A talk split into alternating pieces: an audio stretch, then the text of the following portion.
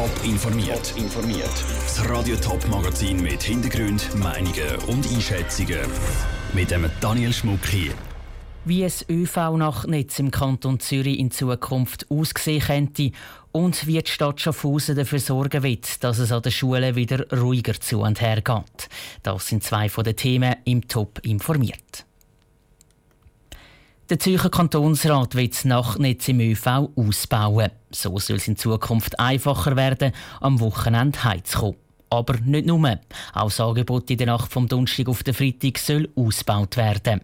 Wie es neue ZVV-Nachtnetz aussehen könnte und was die ÖV-Unternehmen zu der Forderung sagen, im Beitrag von Andrea Blatter.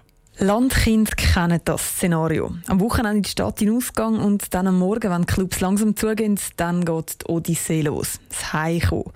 Mit einem Nachtzug und einem Nachtbus, der ewig durch alle Käfer fährt. Ein Taxi kostet viel zu viel und wer den Bus um halb drei verpasst, der muss dann eine ganze Stunde auf den nächsten warten. Der Zürcher Kantonsrat wird das jetzt ändern und das ZVV-Nachtnetz ausbauen.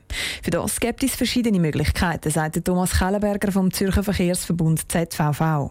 Man muss das Angebot natürlich auch der Nachfrage ein bisschen anpassen. Das heisst, man muss dort fahren, wo die Leute auch wirklich anwenden. Es gibt jetzt noch Strecken, wo man zusätzlich vielleicht könnte einfahren könnte. Man könnte zusätzliche Kurse, vor allem in den städtischen Gebieten, aber auch in der Agglomeration machen.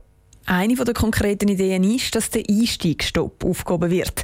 Bis jetzt ist es nämlich so, dass Passagiere nur zum Beispiel zu Winterthur am Bahnhof dürfen den Nachtbus einsteigen und nachher nur noch aussteigen. Das vor allem aus Effizienzgründen, sagt der Urs Bloch von der Postauto, wo zum Beispiel die Nachtlinie rund um Winterthur betreibt. Fahrerin oder der Fahrer kann am Anfang schauen, wer ist da im Bus, kann eventuell sogar die Fahrgäste fragen, wo sie hin müssen und sieht dann unterwegs, aha, jetzt habe ich alle abgeladen, ich muss also nicht noch die ganze Linie fertig fahren, eine weitere Idee vom Kantonsrat wäre, zum auch in der Nacht vom Donnerstag auf den Freitag Nachtverbindungen einführen. Das ist dann aber vor allem eine Kostenfrage, sagt Thomas Kellenberger vom ZVV. Das hängt eben davon ab, ob man das macht, ob es da genügend Nachfrage hat, weil die Kosten für ein zusätzliches Angebot in der Nacht sind natürlich sehr hoch. Äh, das kann den Kostendeckungsgrad dann sehr, sehr schnell äh, abholen und am Schluss zahlt das natürlich der Steuerzahler. Darum mache ich einen Ausbau vom Nachtnetz nur dort Sinn, wo es sich wirklich lohnt und die Verbindungen auch wirklich gebraucht werden. Darum muss jetzt zuerst genau analysiert werden, wo eben dass es sich lohnt, zum mehr Nachtbusse oder Nachtzüge anzubieten. Der Beitrag von Andrea Blatter bis Heimkommen nach dem Ausgang einfacher wird, dürfte dies aber sowieso noch ein Weile gehen. Das Geschäft liegt jetzt beim Zürcher Regierungsrat und der hat zwei Jahre Zeit, um konkrete Vorschläge auszuschaffen. Die Stadt Schaffhausen hat ein Problem, weil viele Lehrer administrative Arbeiten erledigen müssen und so kaum mehr Zeit haben, ihre Lektionen richtig vorzubereiten, sind die einen oder anderen am Anschlag. Und gewisse Leute laufen den Schulen sogar davon wegen dem. Eine externe Untersuchung bestätigt jetzt genau das Problem und bringt die Stadt unter Zugzwang. Vivien Sasso. Ende letzten Jahr hat der Leiter vom Schulamt Schaffhausen nach nur anderthalb Jahren wegen Überlastung gekündigt. Nach seiner Kündigung ist für Katrin Huber, die Präsidentin vom Schulrat, endgültig klar gewesen, das Problem wird nicht vollständig gelöst, wenn man einfach einen neuen Schulamtleiter einstellt.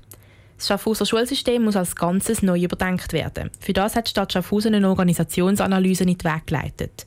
Das Ergebnis von deren Analyse ist für den Mitautor und Schulberater Toni Zindel eindeutig. Bildung ist der Schlüssel zu einer Perspektive für, für die Zukunft. Und da bin ich schon der Meinung, dass es sich halt auf jeden Fall lohnt, Geld in Bildung zu investieren. Und das scheint mir ist in der Stadt Schaffhausen für die Schule jetzt zu kurz kommen. Es brauche mehr Mitarbeiter, die das richtige Know-how mitbringen und es müsse klar geregelt werden, wer für was zuständig ist.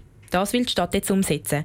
Bis Anfang nächstes Jahr werden im Schulamt schon mal 280 Stellenprozent mehr besetzt. Das ist momentan der wichtigste Schritt, um die Mitarbeiter zu entlasten. Was es sonst noch für Schritte braucht, um die Situation langfristig noch mehr zu verbessern, ist laut dem Schaffhauser Stadtrat Raphael Runner noch nicht klar. Man kann jetzt noch nicht fertige Konzepte erwarten, weil wir erst am Anfang des Prozesses sind. Es geht nicht einfach um die Frage Schulleitung ja oder nein, sondern es geht um den Bildungsstandard und um unsere Kinder und Jugendlichen, die möglichst gut sollen können unterrichtet werden. In der Stadt Schaffhausen wird schon länger diskutiert, ob es Schulleitungen einführen sollen. Ob das passiert und ob das Problem wirklich lösen könnte, ist im Moment noch offen. Vivien Sasso hat berichtet. Im Gegensatz zu den städtischen Schulen Schaffhausen haben verschiedene Gemeinden schon Schulleitungen eingeführt, unter anderem Beringen, Hallau oder Taingen. Die Angst war riesig in den Schweizer Berggebieten, wo das Schweizer Stimmvolk vor sieben Jahren überraschend Ja gesagt hat zu der Zweitwohnungsinitiative. Tausende Arbeitsplätze sind in Gefahr, ganze Bergdörfer drohen der finanzielle Kollaps, ist immer wieder zu hören. Unterdessen ist das neue Zweitwohnungsgesetz seit vier Jahren in Kraft. Zeit für eine Bilanz. Aus dem Bundeshaus berichtet Franziska Boser. Ganz so schlimm wie vor der Abstimmung angedroht, sei es ja vielleicht nicht, sagt Thomas Secker, Nationalrat der Christlich-Sozialen Volkspartei Oberwallis und Direktor der Schweizerischen Arbeitsgemeinschaft für Berggebiet. Aber trotzdem. Es ist auf jeden Fall eine schlechte Bilanz. Man sieht, dass die Zweitwohnungsinitiative Spuren hinterlassen hat. Zum Beispiel im Kanton Wallis sind die Arbeitslosenzahlen im Baugewerbe verdoppelt worden. Es ist von 300 auf 600 im Brief gegangen. Das ist viel. Die Umsetzung der Zweitwohnungsinitiative hat vor allem die Bergkantone bereicht. Etliche Gemeinden haben auf einen Schlag nicht mehr oder nur noch eingeschränkt dürfen bauen, weil sie die vorgeschriebenen 20 Zweitwohnungen schon haben erreicht Das kann man schlecht oder gut finden. Die Bündner SP-Nationalrätin Silva Semadeni. Ich denke, das ist ein grosser Segen dass wir das Zweitwohnungsgesetz haben, wo die Bauspekulation endlich ein bisschen bremst hat. Und in dem Sinn sind die Arbeitsplatzverlust eigentlich viel weniger, als man vor der Abstimmung immer aufgezeigt hat. Geht's nach der Silva Semadeni darf die Zweitwohnungsgesetzgebung unter keinen Umständen verwässert werden. Genau das hat der Thomas Egger aber vor. Es sind Fehler passiert, die man korrigieren muss zum Beispiel bei den ausdienten Hotels. Man hat damals einen politischen Kompromiss gefunden am Schluss des Gesetzgebungsprozesses, wo man gesagt hat, dass nachweislich nicht mehr rentable Hotels zu 50 Prozent dürfen in Zweitwohnungen umgenutzt werden. Das sieht man jetzt mit vier Jahren Praxis. Das funktioniert einfach nicht. Wenn ein Hotel nicht mehr gebraucht wird, soll es zu 100 Prozent umgewandelt werden. Ein Vorschlag, den Silva Semade nie abblockt weil die Zweitwohnungen kannibalisieren die Hotels. Das heißt, die guten Kunden, die man hat im Hotel, haben eine Zweitwohnung und kommen höchstens noch für eine Nacht. Und in dem Sinn ist es ganz wichtig, dass man die Hotels nicht darf umwandeln in Zweitwohnungen. Geht zum Zweitwohnungsinitiative ist man sich im Bundeshaus so Jahre später immer noch nicht einig. Der Bund will die Auswirkungen der Gesetzgebung untersuchen. Wenn dann die Resultate vorliegen, geht Seile ziehen mit Sicherheit wieder von vorne los.